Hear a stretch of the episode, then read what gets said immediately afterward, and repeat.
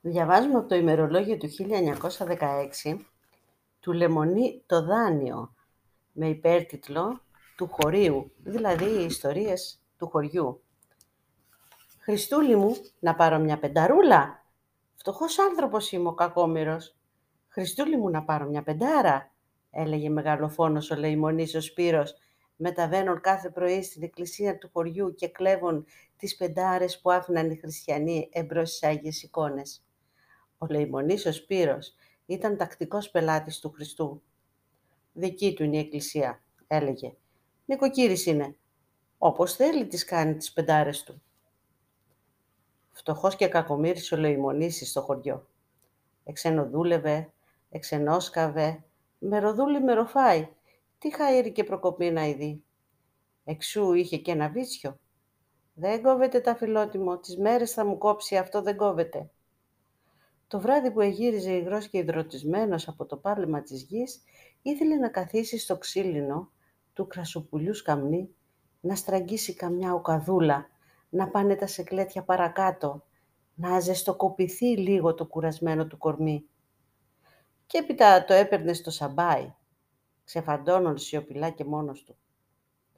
Κάποτε θα φέξει και για μας, διανοείτο. Και ξανάρχιζε το παθητικό τραγούδι του. Που μέσα από το χυλάκι σου κρασάκι θα ροφήσω, να λιγωθώ από την ευωθιά, απ' τη γλύκα να μεθύσω. Όλα όμως αυτά τα απόκριφα, τα ενδόμηχα, τα ξεφαντώματα τρόπον τεινά, ήθελαν χρήματα και χρήματα ολοημονής. Δεν είχε. Τι διάβολο να κάνει. Πώς θα τα φέρω βόλτα, εσυλλογίζω το φουκαράς. Η μία ή το πολύ, μια μισή δραχμή του μεροκάμα του δεν του έφτανε ούτε για ψωμάκι. Ψωμί με ψωμί να κοπανάς και πάλι πεινασμένος να είσαι. Και τότε σκέφτηκε την εκκλησιά, το καταφύγιο των απελπισμένων και την βοήθεια των πτωχών. Είδε τις πεντάρες εκεί μπροστά και σκέφτηκε.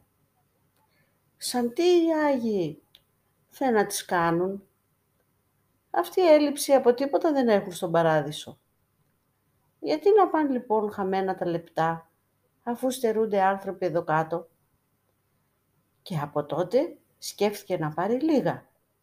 Αν όχι από κακό, ως δάνειο τουλάχιστον, από του Κυρίου την εικόνα.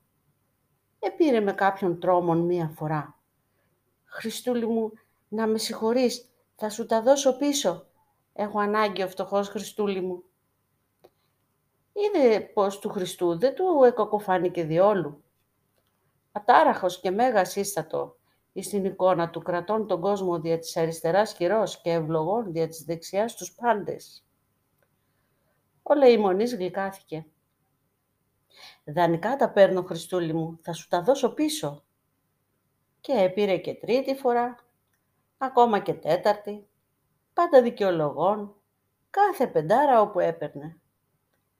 Χριστούλη μου, να πάρω μια πενταρούλα. Πεινάω, Χριστούλη μου, να πάρω λίγο ψωμάκι. Και έπαιρνε έναν οβολόν από το πακάρι.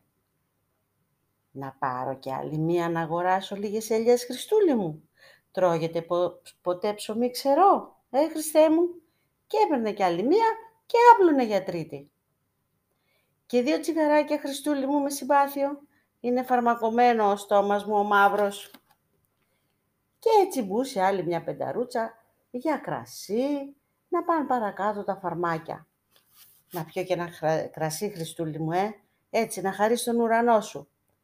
Καμιά φορά πήγαινε και κατά την Παναγία και άπλωνε το χέρι. Μια πενταρούλα δεσποινά μου για ψωμί, πεινά ο κακομύρης. Και έπαιρνε και από εκεί μία. Κι άλλη μία για λίγο τυρί Παναγίτσα μου, χρονιάρα μέρα είναι. Να τη γιορτάσω κι εγώ φτωχούλης. Ο καντιλαράφτης του ναού βλέπουν κάθε πρωί να χάνονται από την εκκλησία οι πεντάρες εξεπλάγιν. Παραφύλαξε και είδε το Λεϊμονή να ζητάει άδεια από τον Χριστό και να τη σουφρώνει ο αθεόφοβος. Μια δεκαρούλα μοναχά, Χριστούλη μου. Κρύβεται λοιπόν το άλλο πρωί πίσω από την εικόνα του Χριστού και περιμένει το Λεϊμονή. Ήρθε στην ώρα του και ο Σπύρος. Τη φορά όμως αυτή. Είτε διότι είδε περισσότερα λεπτά εμπρός στην Παναγιά, είτε γιατί πλησίαζε τότε η γιορτή της Παναγίας.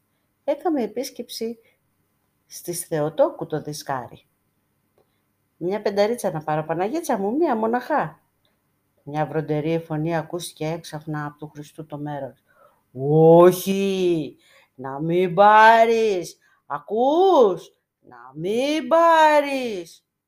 Ο Λεϊμονής ξεράθηκε, κόκαλο ο δόλιος. Έτσι θα κάνανε τα αυτιά μου, σκέφτηκε και στράφει πάλι προς την Παναγιά. Μια πενταρίτσα μόνο να πάρω, Παναγίτσα μου, δανεικιά τη θέλω, δεσποινά μου. Αλλά και πάλι βροντερή φωνή ακούστηκε από το τέμπλο σκίζοντας τα αυτιά του. Σου είπα να μην πάρεις. Τώρα ο Λεμονής την άκουσε καλά, φωνή σωστή, που έβγαινε από του Κυρίου την εικόνα.